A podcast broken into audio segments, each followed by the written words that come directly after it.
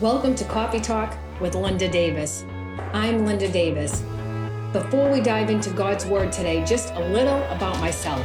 I love Jesus. I love coffee, and I love sharing keys to abundant living. So if you haven't already, go grab a cup of coffee and join me today as I talk about being guarded against deception and what that looks like for us. So many times in the Word of God, we are told, do not be deceived.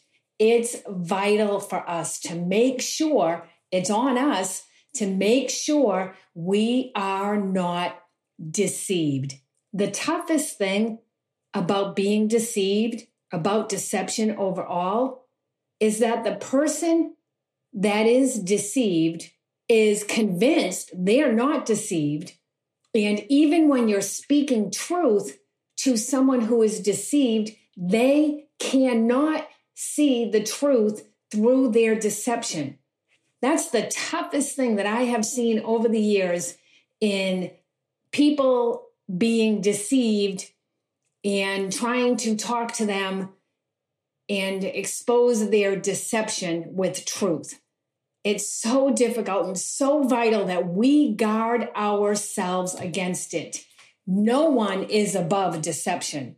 In Matthew 24, it warns us that there will be false messiahs, there will be false prophets. So, what, what can we relate that? There will be false truths and they will perform great signs.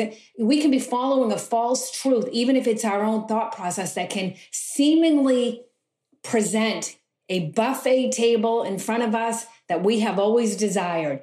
And it's nothing but a ploy of the enemy to get us off into deception, to get us off track, to get us out of God's truth. And the consequences and the impact of that is far reaching. And the devil knows it. And that's why he works hard at it. That's why First Peter 5 8 tells us that he's going to roam around like a roaring lion looking to devour us. He is not going to announce his arrival. A lion will at least roar and you'll know they're in the neighborhood, so to speak. But that's not how the enemy works. He's roaming around like that. He's seeking to devour, yes. And that in the beginning of that first Peter 5 8, it tells us to be alert to be sober, to be vigilant, right? It, it actually, uh, one of the translations, it says to be self controlled and alert.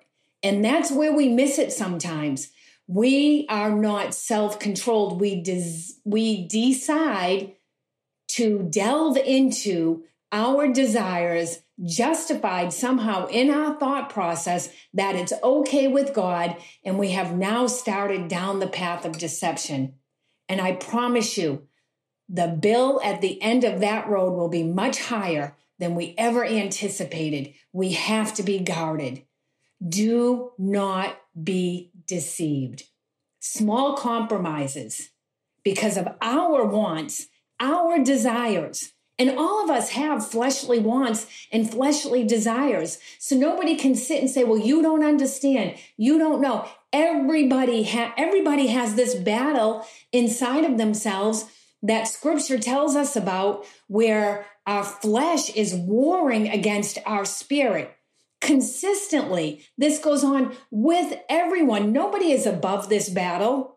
It's actually in Galatians chapter 5 verse 17 and it says the flesh desires what is contrary to the spirit. So if we just say well i just wanted it god gave me this desire uh, maybe maybe not depending on the desire but maybe depending on the desire but it has to be in his way and in his timing. It cannot be oh well i want what i want and i'm just going to do what i want and god's going to bless it. That's not how it works. That's not how god functions Obedience matters to God. Purity matters to God. Holiness matters to God. The Bible, from Genesis to Revelation, has a strain of holiness, has a strain of obedience, has a strain of um, uh, submitting has a strain of purity that matters. And we're going to get into a lot of scriptures that confirm that today. So back to this Galatians 5 17 for a moment. The flesh desires what is contrary to the spirit, and the spirit what is contrary to the flesh. They are in conflict with one another. And whichever desire we feed is the desire that grows. If we're feeding the spirit, the spirit will rule and reign our thoughts, our decisions, our actions. If we are feeding the flesh with an oh well attitude, then the flesh will rule our thoughts, our decisions, and our actions. Small compromises because of our wants and our desires lead us to a place of deception, a place we never thought we would be in, a place that other people never thought we would be. And I'm sure we can think of some people in our lives that we look at and we're like, I never thought they'd be in that place. It was a slow fade. It wasn't an overnight deception. Like I said, the enemy doesn't actually come in roaring. It's slow, it's subtle. He has all day. He'll take his time. He's not in a rush to get us to a place of deception. As long as we're taking baby steps, he's fine with that because he knows where it's going to end. And we don't. And we will not be happy with the price, with the far reaching consequences of it.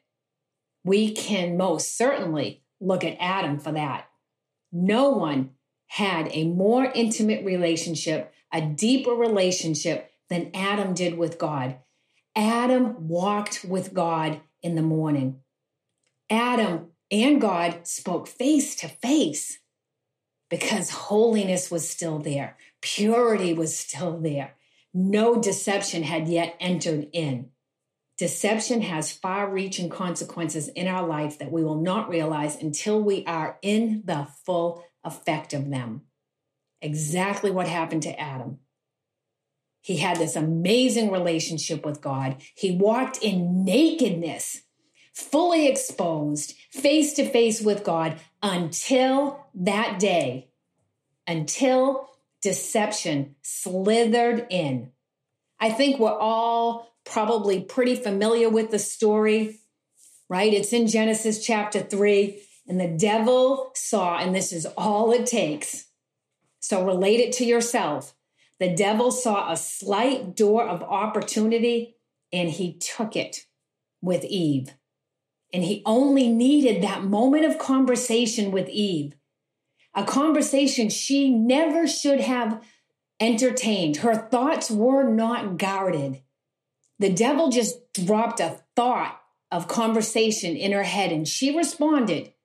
And she never should have, but she did.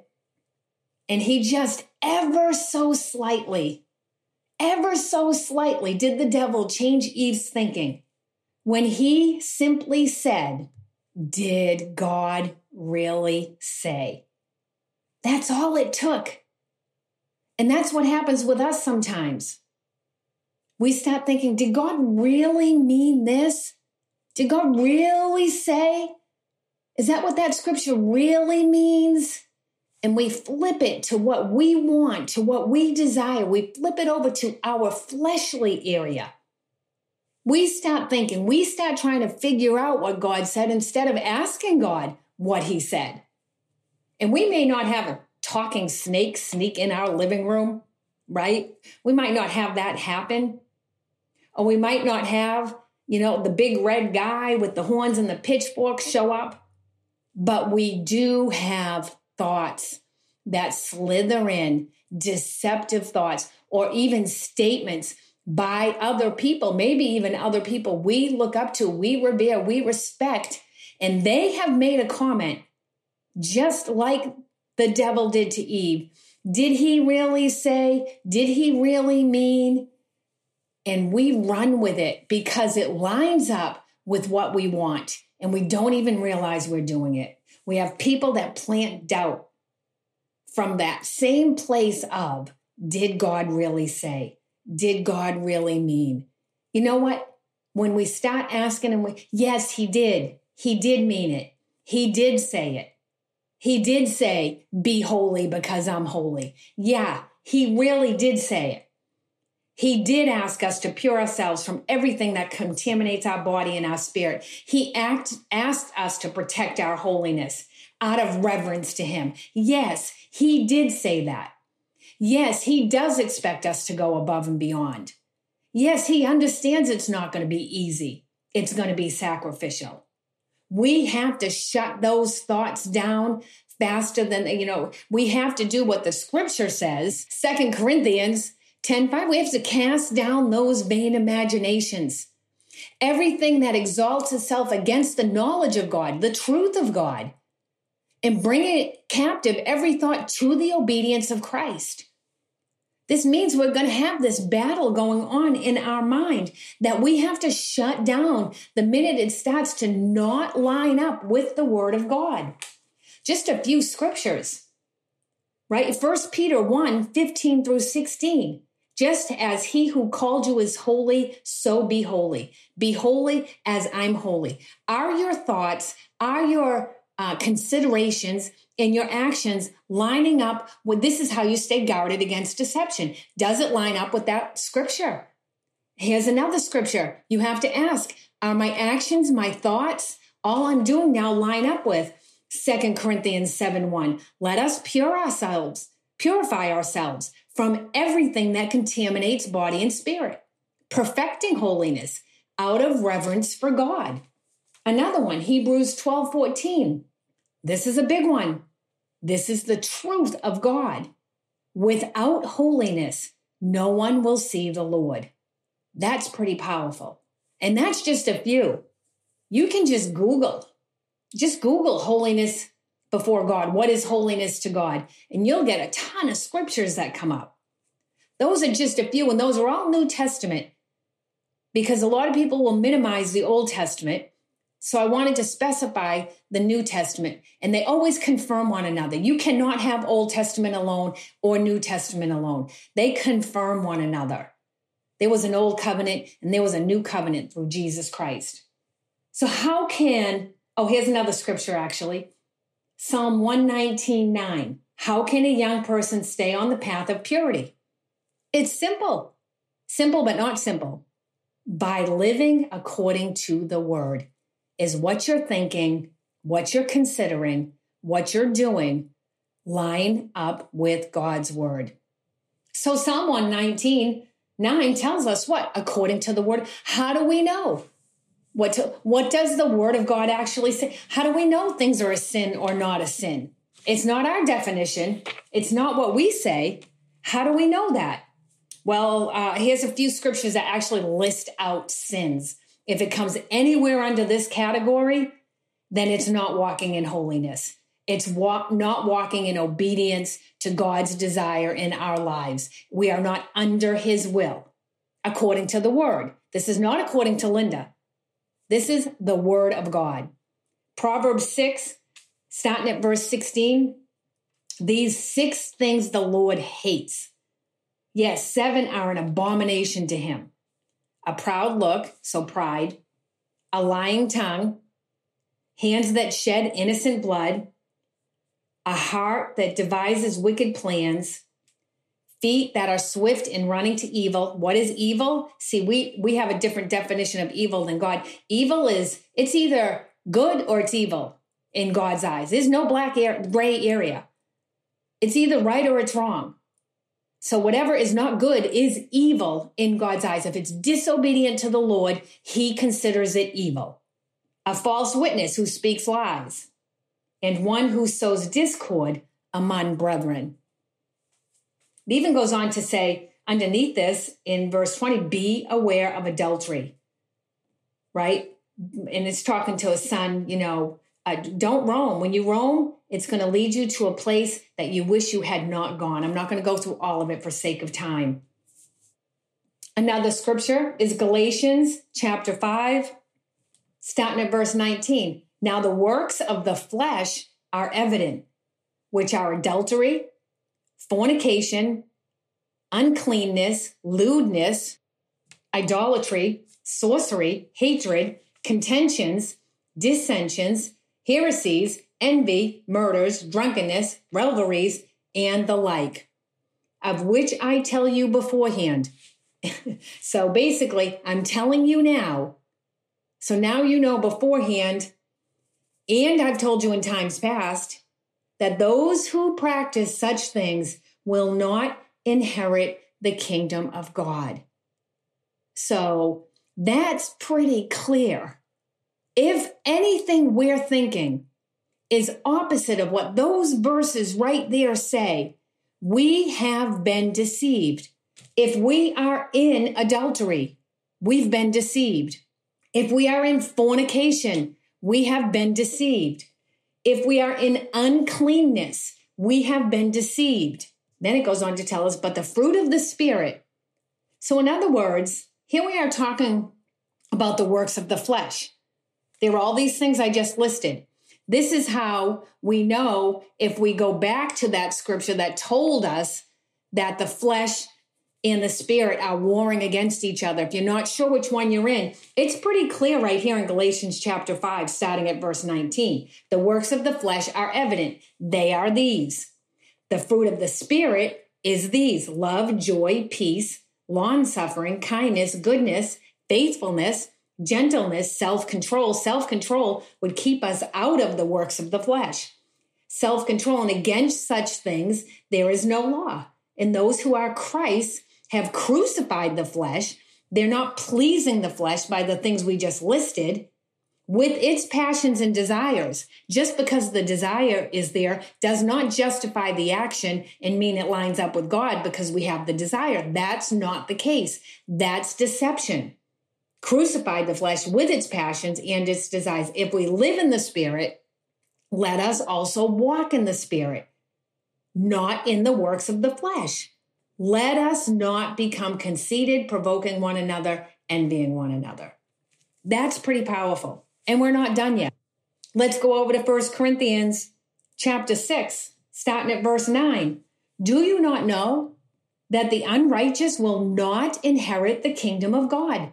Do not be deceived. Neither fornications, oh, I'm sorry, neither fornicators, so he's talking about people. Are you a fornicator? Look it up. See what it means biblically. Nor idolaters. Are you an idolater? Look it up. Line it up with the word. See what it means biblically. Nor adulterers can say it with each thing. See what it means biblically. Nor homosexuals. Look it up. Nor sodomites, nor thieves, nor covetous. See what these things mean biblically and make sure you are not one of these people. This is people he's talking to. He's not describing actions, he's calling people fornicators, he's calling them idolaters, he's calling them homosexuals, he's calling them thieves. He's calling them extortioners. And then he goes on to say they will they will not inherit the kingdom of God. And not that anybody's better than anybody else because he goes on to say, and such were some of you. But huge word, but you were washed. Remember in that other scripture, it said uncleanness. We were washed clean from all these things, sanctified and justified in the name of the Lord Jesus and by the Spirit of our God. We are glorified in God, in our body and in our spirit. Our bodies are members of Christ. They are not our own. We are taking them and doing what we want with them, what we desire with them, when clearly they are not our own. And God has intent, God has will, God has order for a reason. He does not want us deceived because he knows the price of deception is high. He does not want us to have to pay that price. He did not want to kick Adam and Eve out of the garden. Adam never saw that coming. Adam never thought he'd be kicked out of the garden. And he didn't know until it was too late that he had been deceived. He had opened the door. He had allowed those thoughts from first the devil, then Eve to come in and change his thinking. And he went against what he knew the word of God was. He knew, he just didn't call it back into play. Are we checking ourselves? Or are we doing what we want to do what we want and just simply justifying it? I would implore you today to get quiet before God and cry out Psalm 139, 23, 24 with an open heart to Him and just ask Him, like David did, Search me, God, and know my heart. Test me and know my anxious thoughts. See if there is any offensive way in me and lead me in the way of everlasting. The way of everlasting is walking by the Spirit being obedient to God, walking in His holiness, walking in His purity, walking in His ways, guarding ourselves against deception, being self controlled, being alert. That's what being sober in 1 Peter 5 8 is talking about. If we're sober, we're self controlled. When we're not sober, we are not self controlled. Are you allowing God to lead you in His way, or are you doing what you want and going your own way? Like 1 Corinthians 6 warned us, do not be deceived.